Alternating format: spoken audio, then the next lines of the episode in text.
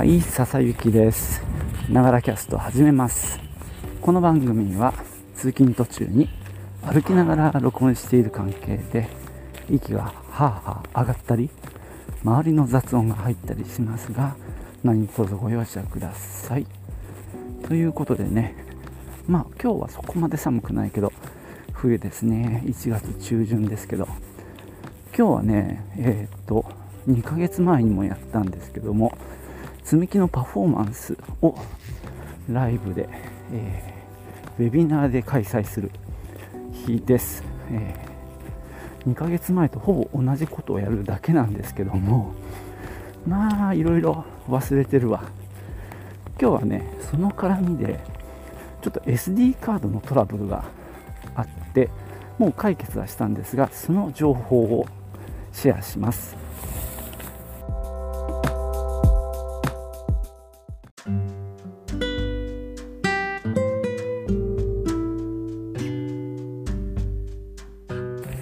えー今回もですね、えー、Zoom のウェビナーっていう機能を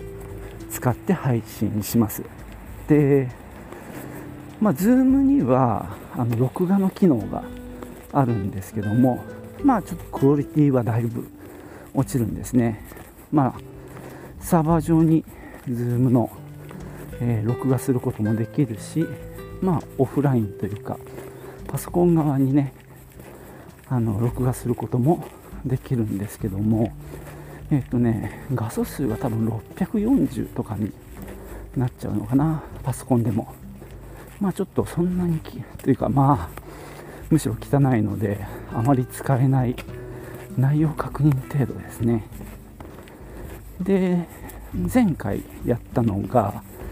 その配信に参加した人、まあ有料なんですけども、お金を払って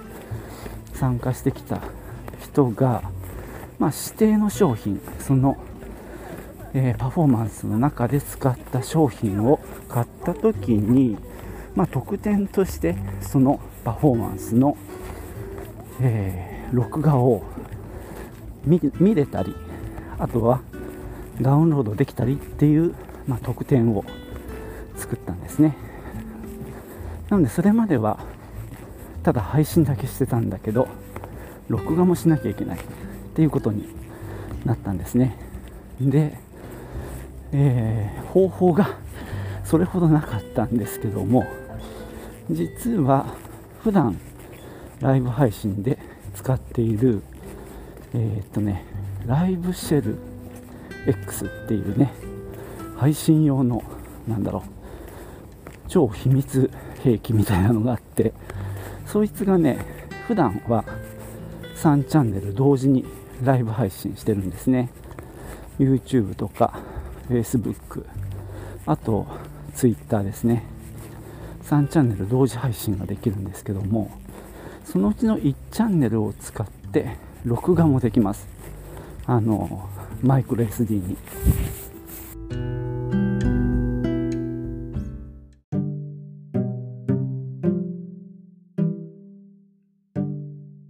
はい、さっきのセクション、突然切れてすいません。あの電車が来たもんでね、思わず走っちゃったんで、突然ぶつ切れになりましたが、えーまあ、録画する方法として、ライブシェル X っていうね、え配信マシーンのに SD カードを挿して録画するっていうね、要は3チャンネルのうちの1チャンネルを録画に使うことができるので、まあ、それをね、前回やって、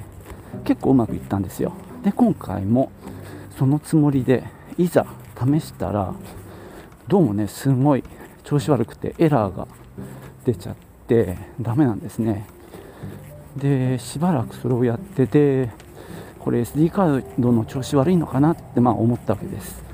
というのもね普通に YouTube 側にあのストリームを流すっていうことはうまくできるんですよ。でもその SD カードにいざ録画しようと思うとなんていうかもうエラーがバカバカ出ちゃってね。あの挙動がすごく変になっちゃうのね。なので、まあ、SD カードが悪いということでちょっとフォーマットをし直してでもそれでもダメで。で結局ね新調しました。1個新しいのを買いました。でまあ録画用のねスペックっていうのが何ていうのその書き込み速度があるじゃないですか。で一応そのトラブった方も前回うまくいったぐらいなんでそのなんだろう推奨する仕様スピードクラスっていうのは一応満たしてるんですね。UHS スピードクラスっていうのの1であと普通のスピードクラスの10っていうのをがまああの最低ラインなんですけどもまあその最低ラインだったんですがどうも調子悪いんで買ってもらいました。で UHS スピードクラスの3だったかな。でちょっとねあのスペック上げてもらってで刺したらうまくいきました。なんでまあ原因もその SD、まあ、マイクロ SD なんですけどもそれにあったと思われます。で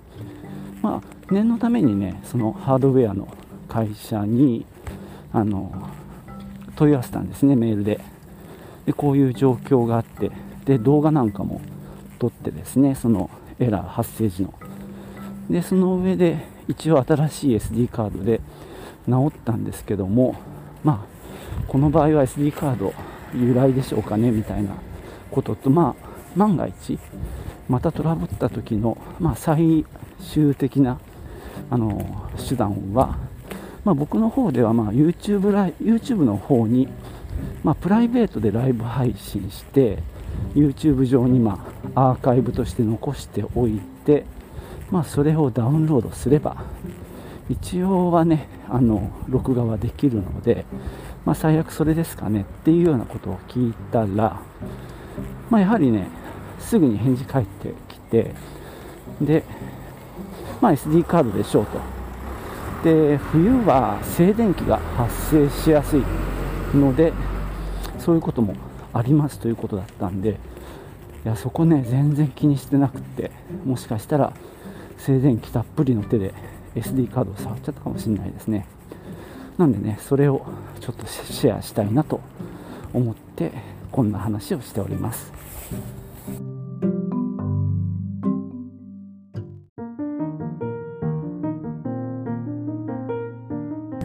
はい、えー、今帰りなんですけども午前中のウェビナー無事終了しました。いやーなんだかほんとねいつもこの生配信っていうのは疲れますよね。すごいやっぱプレッシャーもかかるしね。でまあ当たり前って当たり前なのに普段はね無料のライブ配信をやっててそっちはまあ気楽なもんなんですけどやっぱりお金を取ってやるウェビナーだったので、えー、失敗はね許されないっていうような感じだったんでかなりのプレッシャーを背負ってやりました。でまあおかげさんでね無事終了して問題のマイクロ SD もちゃんとねあの録画できたので、えー、終わった後ねまあ Mac の方にコピーした後で Vimeo ですね、えー、YouTube のまあ有料版みたいなやつなんですけども Vimeo にアップロードしてでパスワードを設定してその URL とパスワードをまあ、参加者の皆さんにメールで送って見逃し配信できますよっていうことでなんとか済みました。いやー大変だったな。大したことじゃやってないんだけどね。でもまあなんだろう。そうだね。まあこの辺が分かるのが俺しかいないっていうのもちょっと プレッシャーなんですけどね。で、まあ、今回はその配信用のマシンライブシェル X っていうね機械を使ってまあ録画できたんですけどももう時間もないんでねもうすぐにそれをそのままアップロードしちゃいました。まあちょっとね多少でも編集でもできればよかったんですがまあそれもねひと手間かかるし時間もかかるのでまあ本当に撮ってそのまま出しましたっていう状態ですがまあ音声とかもね一応きちんとクリアに取れてたんでまあ大きな問題はなかろうということでそのまま出してます。でまあ、あとはねこれをあの視聴者特典今回は見逃し配信なんでもう取って出しなんですけども視聴者特典ということで参加した人が、まあ、指定の商品を買うとこの配信がダウンロードできるっていう形を取るのでその時に、まあ、編集を多少しようかなとは思ってます。まあ、例えば最初と最後はねカットすべき場所もあるんでカットしたりあとはまああのいろんな商品を順番に見せていく構成になってるのでまあその区切りのところにねちょっとだけ何かね表紙というかジングル的なものを軽く入れるなんていうことはしてもいいかなぐらいには思ってます。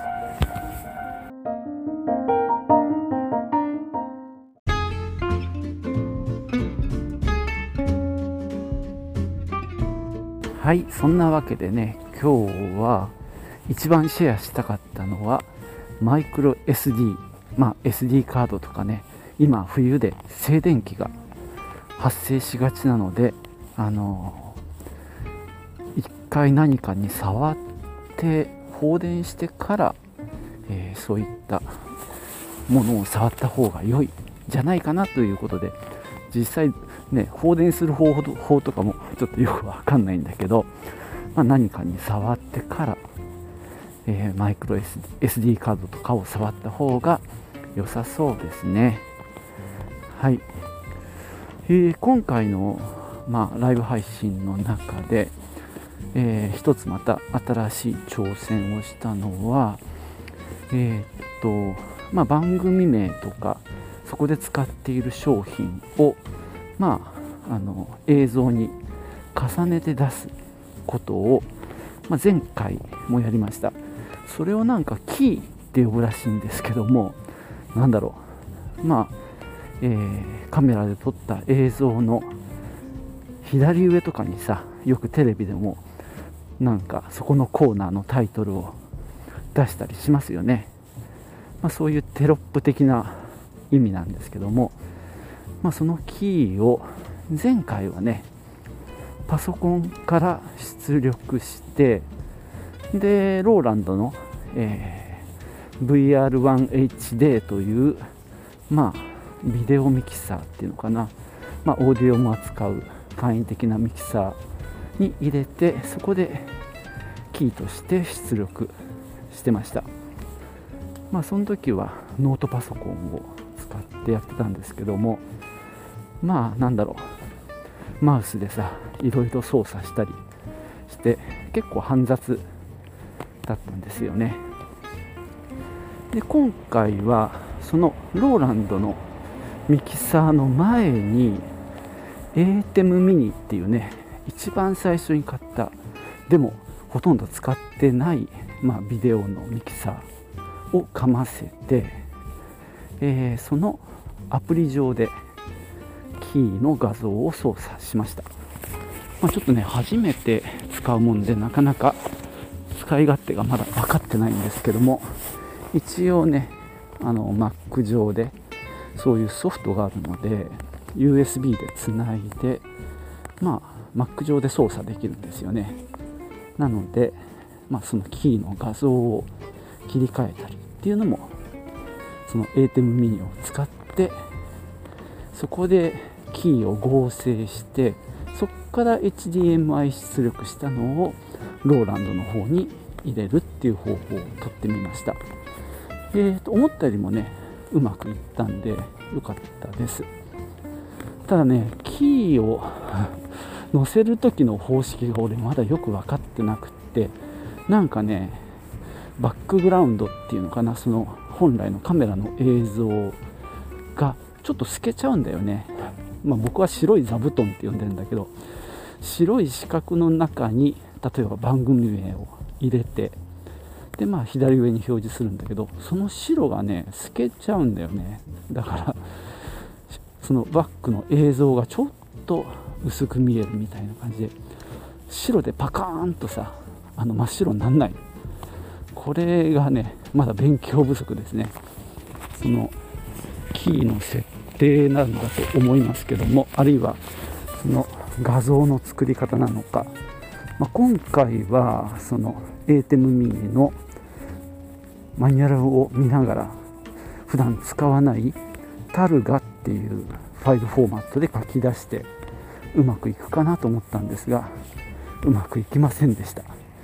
まあね原理もよく分かってない中でやってるもんでねまあこのぐらいの失敗はしょうがないですね。なのでこう上にかぶせたものがみんな微妙に透けてました。まあ許してもらおう。とはいえねこの ATEM ミニあの、まあ、20枚静止画をね登録できるんで、まあ、20枚以内で運用するときには悪くない選択肢ですね。でまああとこれは本当機能がいろいろあるんでまたちょっと勉強したいなと思うんですけどカメラの色味の調整なんかもできるしあとマクロっていう機能があってこれが今回1個試しでやったんですが強力でしたね。まあその実際に配信が始まるまあ10 11時あじゃあ10時半スタートだったんですけどももう10分ぐらい前からあのー、そこのウェビナーの会場は開けておいたんですよ。まあ慣れてない人もいるんで早めにね会場に入ってもらいたいっていうのもあって。でその時にその誰もいないその場所をさただ映しててもしょうがないんでいろいろなんだろうチャット欄の使い方とかね今日の視聴者特典になるおもちゃはこれですみたいな情報を、まあ、スライドショー的にあのエンドですねループで回したんですね。前回はさそれ手作業でやってたんだよね。あのキーノートで作って JPEG で書き出したものを順番にクリックしてでそのなんだろうスライドショーを手作業でやってたんだけど今回は ATEM mini のよいしょ。マクロの機能を使ったらそれがね自動化できてしかもループもできるんですね。ここはね大変便利でした。えっ、ー、とね10枚ぐらいのスライドをね10秒ずつ順番に移すっていうのをマクロを組んでできたんでね。またね他でもなんかいろいろ便利そうな気がするんでね。これもまた勉強ですね。はい。じゃあね今日はこんなところで終わろうと思います。ではまたね。チュース。